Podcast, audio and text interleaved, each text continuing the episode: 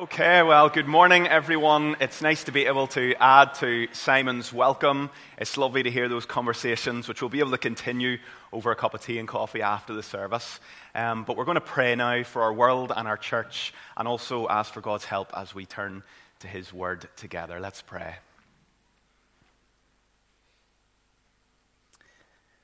Father, Son, and Holy Spirit, one God, in a shaky, and unstable world, we come to you again this morning, the stability of our times. You are a fountain of plenty for us, Father, and in you is everything we need. Father, we come to intercede and pray for unreached peoples this morning. The Shia people of Pakistan, who we've committed to pray for the Hadramaut Arabs of Yemen, the people group we adopted last year to pray for. We pray for workers in these regions. We pray for seekers amidst unreached peoples. We pray for Christians, for churches. And we pray, Father, that you would send out your light and your truth across Pakistan, across Yemen, across the Middle East, across unreached people groups across this world, and save people and bring them home into you. We think of our own mission partners this morning, the Ariases in Portugal, their little church there at Santo Andre. We thank you, Father, for the encouragements they have seen over this past while, and we just continue to pray for them. We pray for Shane as he continues his work in Villarreal. Just bless him and help him. We think of the Brews as they settle in to Tacna in Peru again and start into the pathway of their retirement. We think of Michael and Elizabeth out in Kajabi uh, for the next couple of months and just pray for them that you just encourage them in their work and, and work through them we think of Connor and Jen training at Oak Hill and thinking about their longer term future. And we think of Caris in Birmingham and the work she's involved in, reaching out to so many kids in the school she's in, and we just continue to pray for that work. Father, we pray for Afghanistan this morning and for Syria and for other countries like those where there is ongoing civil unrest. And of course, we remember Ukraine this morning. Father, we pray for cool heads in positions of leadership. We pray for diplomacy and for peace agreements to be found and enacted. And we thank you for those who have been able to settle here among us as a church family. Thank you for those who are hosting uh, our friends, our brothers and sisters from Ukraine. We pray your blessing upon them. We also think of our own association of churches and the churches that will be gathering right across this whole island of Ireland. Northern Ireland, the Republic of Ireland, we think of little church plants like Belturbet, Cady, Passage West, right down there in Cork. Just pray that our brothers and sisters would know joy and flourishing in life as they gather this morning. We continue to pray also closer to home for our own uh, little province, Northern Ireland. We pray for continuing improvements in our political situation. We pray that we would see uh, at the right time an executive formed again and flourishing cooperative governance. We pray, Lord, for the churches here in Belfast round about us. We pray, Lord, that you would pour out your Spirit and bring reviving grace.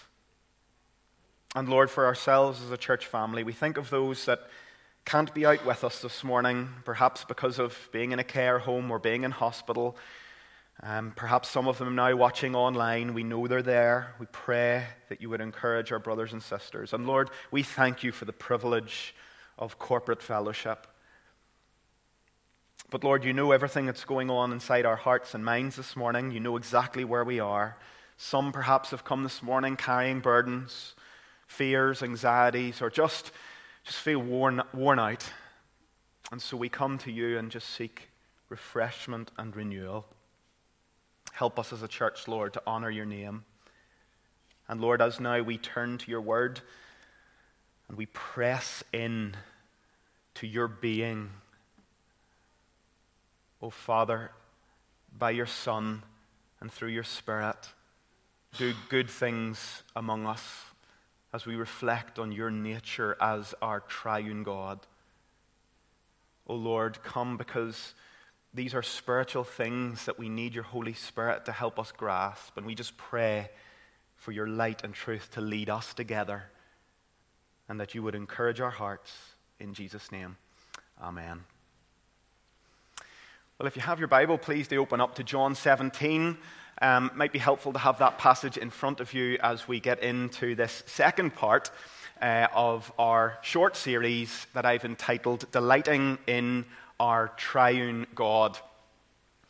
We've taken a break from our usual diet of um, just working our way through books. We were over a year and a half in Mark's Gospel, Simon's continuing in, in, in Ecclesiastes in the evening, but we felt as elders it would be good to just stop, take five weeks to look at the doctrine of the Trinity, this, the most important doctrine in all of Christianity. And as we established last week, it's the most important doctrine in all of Christianity because it tells us who the God is whom we worship. Because of this fact, this is never to be a doctrine that we say is for just super academic Christians in theological institutions. This is not just a doctrine to be understood this is a truth about the nature of God that is to be experienced. It is to be practical, giving shape to every area of our Christian lives. I know some of you will really engage this morning and you really love this deep doctrine. And I know for other, others of you, you may struggle a little bit with it, but I would really encourage us all together to try to really press in this morning to the deep things of God. Now, because some weren't here last week to get the foundations, I want to give a brief recap of what we covered last week before we press on into the focus this morning, where we're going to be thinking of the Trinitarian shape of the gospel. We identified last week, first, a problem in our generation with respect to the doctrine of the Trinity. And that problem's this instead of a deep knowledge of and real communion and enjoyment of our triune God, we've often, at best, settled for a vague feeling that the Trinity is somehow true. Instead of articulating the doctrine in our generation, we've assumed it for so long. And I believe this has had a negative impact on our communion with God. So we started last week in Matthew 28 19, and we laid three Trinitarian foundations by looking at what it means to be baptized into the triune name. We started, first of all, with this foundation stone of monotheism, God's oneness. We are not baptized into the names of the Father, the Son, and the Holy Spirit, but the one name of Father, Son, and Holy Spirit. We as Christians believe in one God. Then we moved to look at the triunity of God. That one name belongs to the Father, the Son, and the Holy Spirit. One divine essence and three persons. Then we got really practical and we thought about how this command, where it falls in the Great Commission, demonstrates that God wants us to think about our conversion and discipleship and missions in a Trinitarian way. The life of discipleship is working out what it means to live in the goodness of the triune name, how to wear it well. Those were our foundation stones that we set in place last week. And building on that this morning, I want to ask this one key question to guide us in our study this morning. How can we begin to move from a vague idea of the Trinity to a more clearly defined knowledge of and communion with the triune God?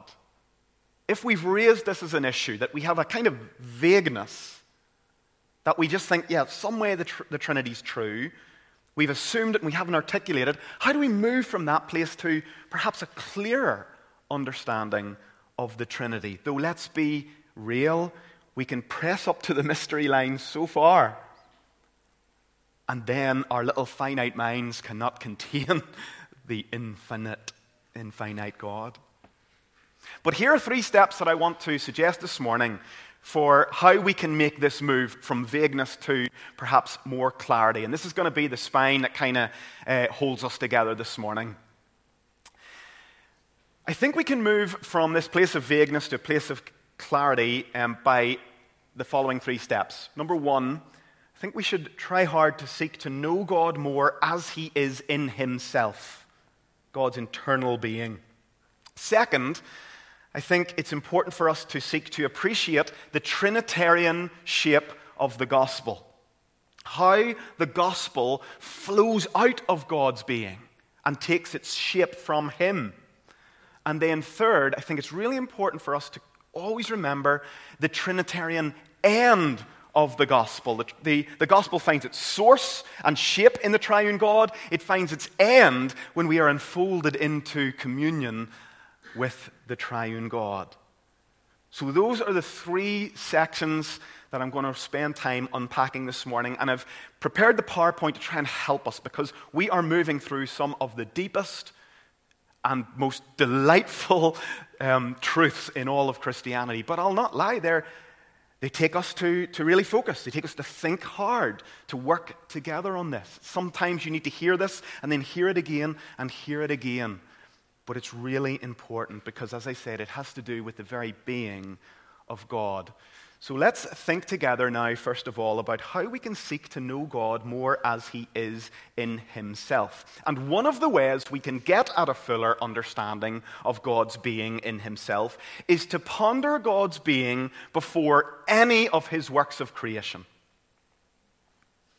So here's a question that I want us to ponder for a moment. If God had never said, Let there be light, would he still exist eternally as Father, Son, and Holy Spirit? If Christmas, the incarnation, hadn't happened, would the Son of God still be the Son of God? If Pentecost hadn't happened, would the Holy Spirit exist eternally with the Father and the Son? What do you think? Well, the, hype, the, the answer to these hypothetical questions is, of course, yes. As one writer has helpfully said, God minus the world is still God, the Holy Trinity. Do we get any glimpses into this pre creation existence of the three persons of the Godhead in Scripture? Yes, we do. There are a few texts where we get a little bit of an insight into our triune God before creation. And when you read them, it really is like you're walking on holy ground. The first there is John 17, 4 and 5 that Sharon read for us earlier. Here, Jesus is praying to the Father just in the shadow of the cross. And as he begins to think of the culmination of his mission in his death and resurrection, he prays to the Father in John 17, 4 and 5, and says, I glorified you on earth, having accomplished the work that you gave me to do. And now, Father, glorify me in your own presence with the glory that I had with you before the world existed. So here, the Son of God speaking of glory that he shared with the Father before the world ever existed. What does Jesus mean by glory? I think it's worth asking that question. Well, the glory of God in Scripture is the excellence and infinite beauty of all of God's attributes. So before creation, we get a glimpse here into the Father and the Son enjoying a communion and a community of glory together, delighting eternally in the attributes of God. A little further on in John 17, verse 24, Jesus speaks of this pre creation communion a little more. Verse 24 Father, I desire, he's still praying, I desire that they also, whom you have given me, may be with me where I am to see my glory that you have given me because you loved me before the foundation of the world. So, in this community of glory, there was an enjoyment before the foundation of the world of eternal love the Father for the Son, and the Son for the Father. And we know also that the Holy Spirit was part of this eternal communion, because in passages like Genesis 1 2, for example, we read that the Spirit of God was also present before God ever said, Let there be light, hovering over the emptiness of an uncreated world, ready to fill it with light and life. So, if we step back for a moment and just try to put some really clear building blocks in place for understanding our God before creation existed, I think we get some really uh, clear statements down through what we read in Scripture. I'm just going to walk through them to be as clear as possible. Number one, there was never a time in which God did not exist. Number two, there was never a time in which God was only the Father. The Son did not start to become the Son at Christmas. he existed eternally as the Son with the Father. Three, there was never a time in which God was only the Father and the Son. Four, there was never a time in which God was not the Father, the Son, and the Holy Spirit. Five, God eternally exists as the Father, the Son, and the Holy Spirit. Each person is fully God and fully possesses all of the attributes of God. And now, if that is the case, the next question we must ask is well, how do the persons of the Godhead differ? If the Father is fully God with all the attributes of God, and the Son is fully God with all the attributes of God, and the Spirit is fully God with all the attributes of God, how do we even discern any distinction between the three persons of the Godhead? And there are two ways that we distinguish the persons of the Godhead. The first is in what we call eternal relations or eternal relations of origin. Now, stay with me here. We're charting through some deep waters, but this is really, really helpful, and I'll draw out some practical reasons for why I think it's helpful after we walk through it. The only way we can define the persons of the Godhead eternally is to define them as they relate to one another. Which makes a lot of sense because you think of God revealing his name at the burning bush with Moses, and he says, I am who I am. The self existent, self defining God.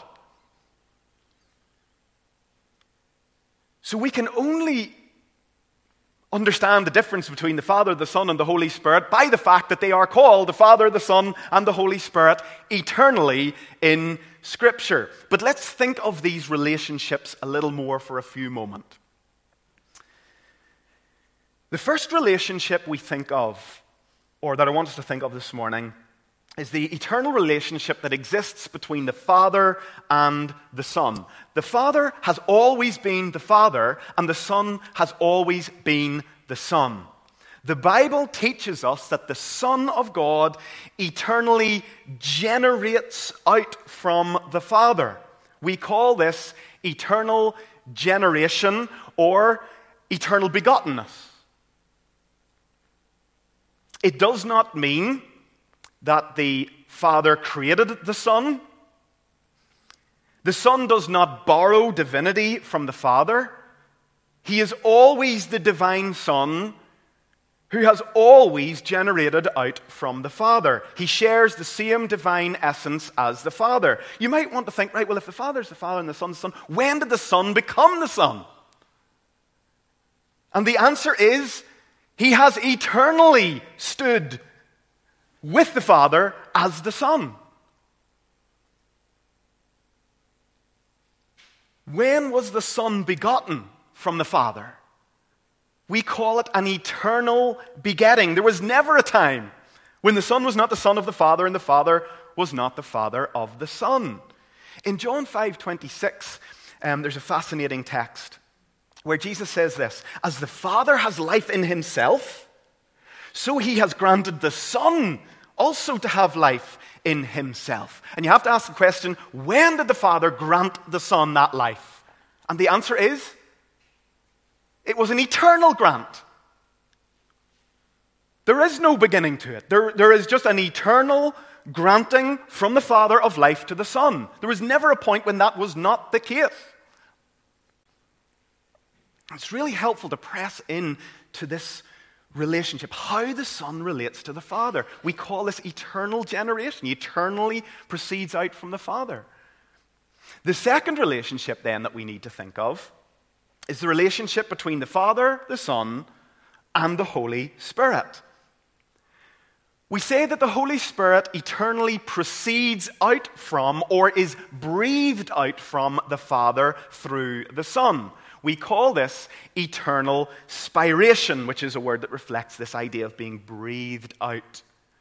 In John 14, 26, Jesus teaches that the Spirit will be sent out from the Father through the Son. And this mission, this sending, flows from the eternal shape of the divine relations. The Holy Spirit is not created. He does not borrow divinity from the Father and the Son. The Holy Spirit eternally proceeds out from the Father and the Son. There was never a moment where the Spirit was not. There was never a moment when the Son was not. There was no, never a moment when the Father was not. So we distinguish the persons in the Godhead relative to one another by means of their persons. The Father is the Father of the Son, the Son is the Son of the Father, the Holy Spirit is breathed out from the Father and the Son. This is our triune God. And it is a beautiful truth and it is good news because for all eternity, our God has been one but is not solitary. Now, why is it important to think about this? Some of you might be saying, Steve, that is so deep, so hard. I am content with just knowing that God exists.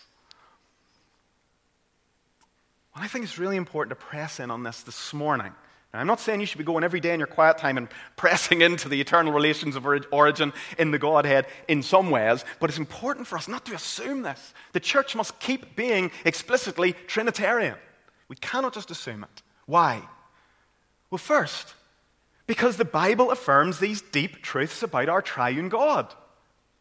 This is how God has made himself known. And we want to press into the mystery of God's being as far as we can go. And when we get to the mystery line, at the point we can go no further, we fall on our knees and we sing, Holy, holy, holy, Lord God Almighty. Second, why should we press in on these eternal relations in the Godhead? Well, because of this. Reflecting on the eternal relations in the Godhead teaches us something very foundational and important about our God. And it is this our God is relational by nature. Now, this is such good news. And let me try and get at why this is good news by asking this question. If God did not exist as a triune God, could it be said of God's nature that God is love? Now, you're going to have to think about this with me for a moment. Before creation, if God is just a solitary singularity, who could he set his love on? You might just say, well, on himself. But love, by definition, is self giving. It gives out, it gives itself away. If God was alone and was love by nature, he would either be a frustrated lover without a creation, or he would be frozen. A solitary God like the God of Islam is a soul, lifeless, frozen singularity before creation. The God of the Bible is a God who eternally enjoys a fruitful community of oneness and a shared community of love and glory our God, our triune God, is at home in the happy land of the Trinity eternally. He does not need creation to exist to be fulfilled, but He creates out of the overflow of His delight to make His glory known in great acts of power and grace and mercy. The Trinity is good news because it tells us that our God is relational by nature, and so we can relate to Him. So, one of the ways I believe we can move from Trinitarian vagueness to more clarity is by pressing in to try to get to know God as He is in Himself. Sometimes we can just get in the habit of praising God for all that He has done, and that is good. But let's trace all those streams and all those rivers right up to the source of His being and delight in the happy land of our triune God. So, the first way we can move from vagueness to clarity is by seeking to know God as He is in Himself. But the second way is by seeking to more fully appreciate the Trinitarian shape of the gospel. Behind all of God's loving acts is God's glorious being. I'm uh, going to quote uh, from this very helpful book called The Deep Things of God by Fred Sanders. Um, if anyone wants to go further and plumb the depths of the Trinity a little more, this is a very helpful little fork and knife that will get, help get you into the main meal of the Word. Sanders has said balanced evangelical Trinitarianism doesn't just throw itself into the river of the gospel and swim away downstream, it also acknowledges the fountain from which the river flows. He goes on to say when God acts, the God who is internally triune acts in an externally triune way. In the gospel, God the Father, Son, and Holy Spirit saves us by being Father, Son, and Holy Spirit for us. That takes a little bit of reflection, but it's wonderful. In the gospel, the God who by, by nature is Father, Son, and Holy Spirit he saves us by being the Father unto us, the Son for us, the Spirit for us. When I was at school, um, there was a class called Home Economics. I don't know if you still do it today, um, but it was great. I remember cooking mashed potato and putting butter in it, and me and my mates must have had about 20 potatoes in that afternoon, and it was absolutely brilliant. I don't know if they call it that anymore, but home economics, it, it was called home economics because it's like the economy of the home, the way the home life is ordered. It was a bit old school, to be honest, in the way the day I did it, but that's just the way it was. We'll not get into that. Um, but we could speak of salvation economics today. The economy of salvation. How is our salvation ordered? Well, it's ordered in a triune way. And this is the second way that we can distinguish between the three persons of the Godhead. Each of the members of the Godhead, the Father, the Son, and the Holy Spirit, take what we could call a leading role in particular areas of our salvation. We're going to think about this over the next three weeks in much more detail. Let me introduce it here. Let's think for a moment about the Father's role in our salvation. The Father, we're told in Scripture, takes a lead as the originator or source of every blessing we enjoy in the gospel.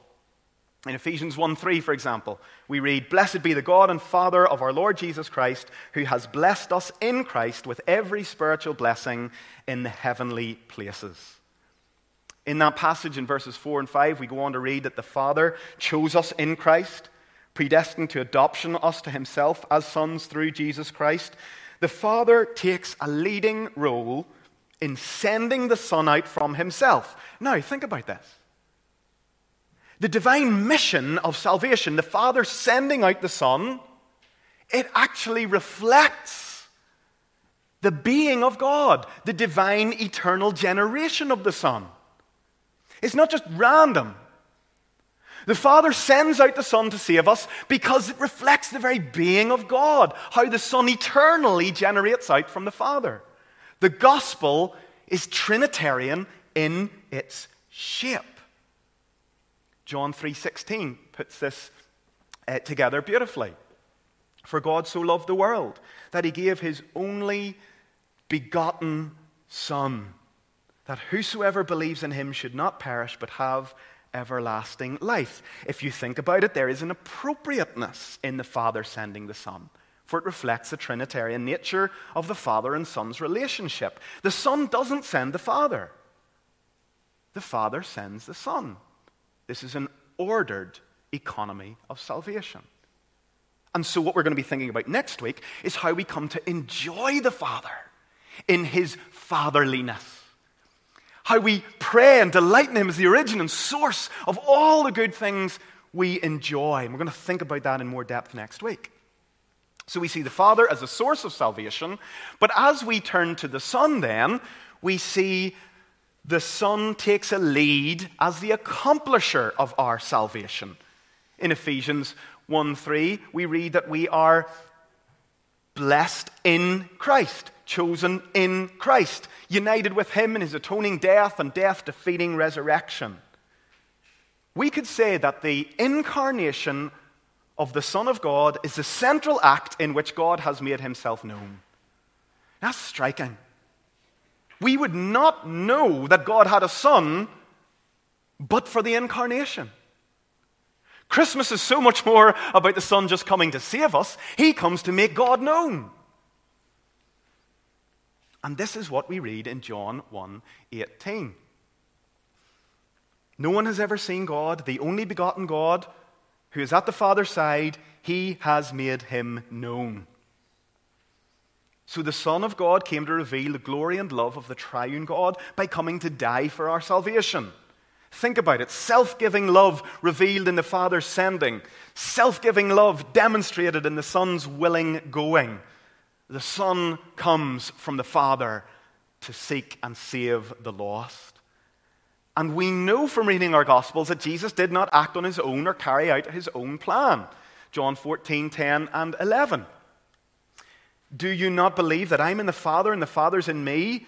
The words that I say to you, I do not speak on my own authority, but the Father who dwells in me does his works. Believe me that I am in the Father and the Father is in me. So when we come to commune with Christ, we commune with him in his grace, the accomplisher of our salvation. We think of him as the one who loved us and gave himself for us. But we also remember that the Father doesn't just send the Son to accomplish our salvation, He sends the Spirit along with the Son to empower the Son's mission and to apply the salvation that the Son would accomplish. We are blessed with every spiritual blessing. That means blessings of the Holy Spirit. It is a beautiful thing to identify how the Spirit and the Son work together for our salvation. It is just a beautiful thing to see. In fact, at every significant juncture in Christ's mission, we explicitly read of the ministry of the Holy Spirit. For example, at Christ's virgin birth, at the incarnation, we read of the Holy Spirit moving upon Mary and bringing powerfully about the incarnation of the Son of God. At Jesus' baptism, the Holy Spirit descends on Christ. This beautiful, symbolic, dove like act that speaks of Christ being the one anointed with the Spirit and empowered for his ministry.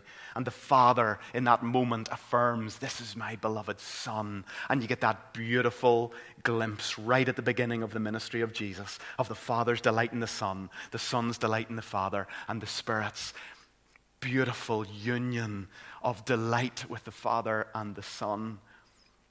Even in the death and resurrection of Jesus, we read of the significance of the ministry of the Spirit. Hebrews 9:14 tells us it was through the eternal Spirit that Jesus offered himself up for death. In Romans 1:4, we read it was the power of the Spirit who worked Christ's resurrection from the dead. So that's one way to think of the ministry of the Holy Spirit, how he empowers the ministry of Christ.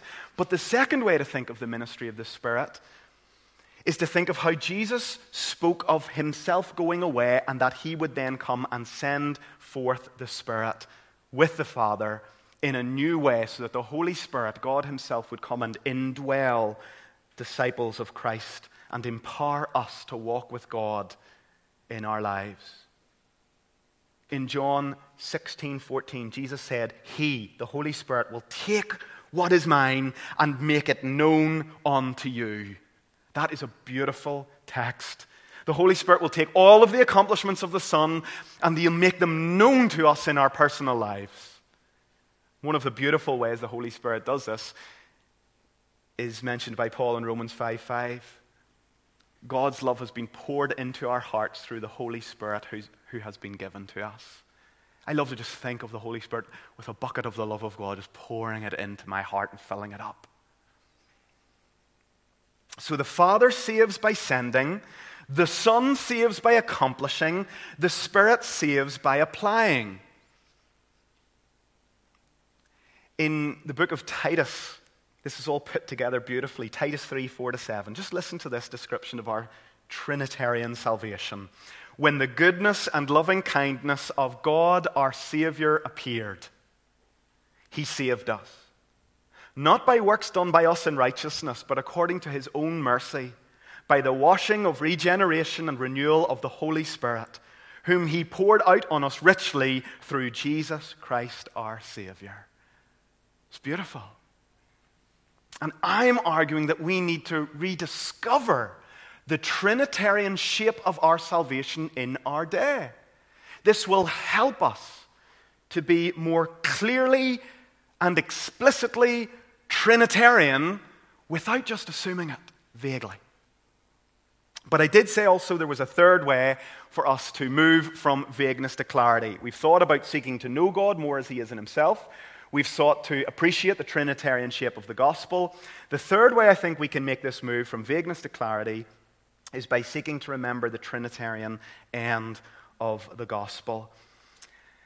When I played rugby, uh, often uh, at certain points in the match, we would gather together uh, as a team in like a huddle. And all 15 players would put their arm around each other, you'd pull in really tight, and you'd be in a really tight community as a team. But every now and again, someone would not be in the huddle, and they would come running in from the outside. And what we would do at that point is you'd break your arms and you'd open up and let them into the huddle and fold them into it. That is the picture that I want you to have in mind as we think of what God does for us in the gospel. Summarized again helpfully by Fred Sanders. The good news of the gospel is that God has opened up the dynamics of his triune life and has given us a share in that fellowship. Now, this is mind blowing think of the triune God opening the triune huddle and saying, Come in. Come into this community of glory. Come into this community of love. Know the security yourself. Know the glory. Enjoy it. We don't become God, but we're enfolded into the enjoyment of God. This is why our second text that was read this morning was Galatians 4 4 to 6. It's lovely. It tells us that this is the end of the gospel. When the fullness of time had come, God sent forth his Son, born of a woman, born under the law, to redeem those who were under the law, so that we might receive adoption as sons. And because you're sons, God has sent the Spirit of his Son into our hearts, crying, Abba, Father. Jesus has opened God's triune life to us so that we can make ourselves at home in the happy land of the Trinity, enjoying that wonderful community of glory and love, not as distant observers, not even as foreign guests, but as sons and daughters, we find a home in the happy land of the Trinity. And that is why, over and over again in the Psalms and over and over again in the Bible, we read of the Lord who is our eternal dwelling place. He's our home. This is the greatest news of the universe. It's why God ever said, Let there be light, to display the glory of the triune God with those, the recipients of his mercy. And so amazingly, we are in heights that are incredible in John 17 25 when Jesus prays, O righteous Father. Even though the world does not know you, I know you, and these know that you've sent me. I made you known. I made known to them your name, and I'll continue to make it known, so that the love with which you have loved me may be in them, and I in them. I hope you can see I'm not making this up. Jesus saying, the end of the whole thing. That, imagine it, the infinite proportion of the love of the Father for the Son. The Father says, Jesus, Jesus says to the Father, I did everything I did on the mission you sent me on, so that that same love with which you've loved me could be in Lindsay and Jimmy and Yanni and Robert and Aris and, and Diane and David and, and everyone here. How incredible is that? Enfolded into the very happy land of the Trinity. So we can say the circuit between God's being, God's missions, and our salvation is complete when we make it home to God, when we are enfolded into the delightful life of our triune God. That's the gospel that we are here to proclaim to this city. We are explicitly Trinitarian. We delight in this, we don't assume it, so that we have something worth passing on to our children. So, let's land this plane a little bit by just getting into four ways that I think this makes a difference for us today. And with this, I'll close because this is essentially a taster now of the next three weeks. But I just want to start, before I bring it, let me just back up one wee second. I just want to start before we get into this, just asking the question, first of all Do you know the triune God? Do you know God in this way as He's revealed Himself? Here's another question. If you're a Christian, is it your goal, your priority to grow in your knowledge of this triune God? To grow in your delight in Him, to know Him, and to to walk in what you were created to enjoy. We're going to think about what that looks like practically over the next few weeks, but here's just a few, few tasters. First, we are to walk in the security and blessing that the love of God in Christ gives us. God wants us to be secure in the happy land of the Trinity. When you're praying, I'd encourage you to take this image. Imagine the triune God like a blanket that you're wrapping yourself into when you're praying. Don't worry too much about thinking Father, Son, and Holy Spirit in too much detail because you can get yourself all tangled up. Just think now, Father, I'm coming to you and I'm, I'm just wrapping myself in the Son and the Spirit as I come to read my Bible and pray this morning. God wants you to be secure in His love, to know Him as your dwelling place. So if you're here this morning, you're racked with insecurity and anxiety, and you're really just, you're really just struggling with your mental health, or in, in some way that just you've come in burdened this morning, no, God wants you to know you can be secure in His love. Second way this can be really helpful or some way we're to apply, apply this. We're to learn to commune with each of the persons of the Godhead in their eternal relations and eternal missions. We want to learn how to pray to the Father as the originator and source of our salvation. We want to pray and enjoy communion with the Son as the accomplisher. We want to enjoy communion with the Spirit as the applier. We want to learn and know how to do that more and more. We're going to look at that over the next few weeks. Three, our goal in discipleship is to aim to reflect the community of the God who exists in unity and diversity. We want to see at Great Vic a community of unity and diversity where we delight in the glory of God and where we share the love of God for one another. Our shape, the shape of the church, is to take its shape from the Trinitarian shape of the gospel that finds its origin in the Trinitarian being of God. We are to reflect God as image bearers. That's what that means. And then, fourthly, we're to share the mission of the triune God who goes out to welcome others in. Think about this the being of God, the Son who eternally goes out from the Father, the Spirit who eternally goes out from the Father and the Son, in the mission of salvation, gives shape to the church's mission in the world. We go out to the unreached. We go out to the nations. We go out to the city. We go out to everyone. And we don't drop down on them the eternal origins of the Godhead. We tell them Jesus loves you and has given himself for you. We are to share this beautiful triune invitation, perhaps the most beautiful Trinitarian invitation in all of Scripture. Matthew 11 28, the Son extending the hand of fellowship from the triune God, saying, Come into me, come to me, all you who are weary and burdened. I, I will give you rest. I will show you rest.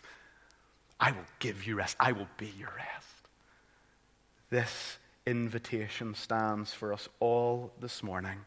Christian, non Christian, however you're feeling this morning, our triune Father has sent out his Son so that he would take hold of you and welcome you into the comfort and security that God alone can give to you.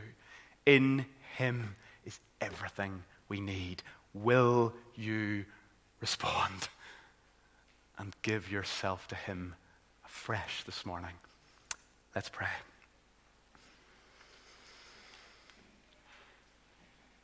Oh, Father how do we even begin to respond and express our delight for all you are and all you, all you do for us?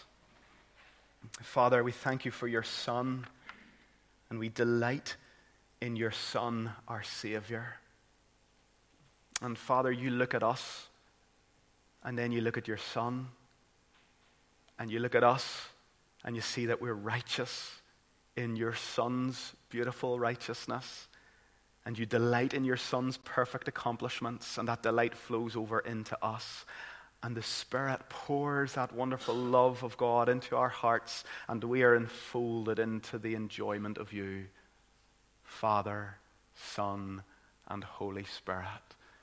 It is such good news that you are triune, relational, and that you have invited us into this incredible relationship. And we pray that we would not take that for granted, but that this triune beauty would shape our lives individually and corporately as a fellowship, that we would give you delight as we reflect your very nature in all that we are as a church. Lord, we pray that if there's anyone this morning here and they don't know Jesus, that, that even now they would realize that the Father sent the Son to bring me home to God and that they would respond rightly. And as we respond together as a church family in, in prayer and in worship now, singing of your holiness, We pray that you would stir our hearts. Holy Spirit, do your work of stirring our hearts as we delight in the Son and the Father. For we ask it all in Jesus' name. Amen. Amen. Well, I, I wanted to save this song for this moment, so we're going to rise together and sing, Holy, Holy, Holy, Lord God Almighty. Let's stand and praise God together.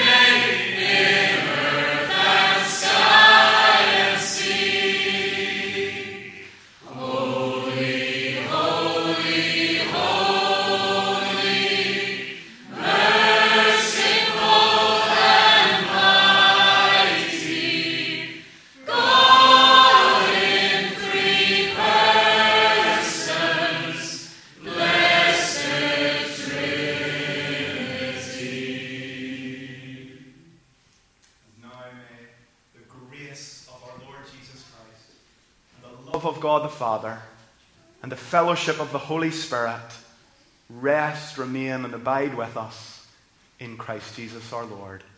Amen.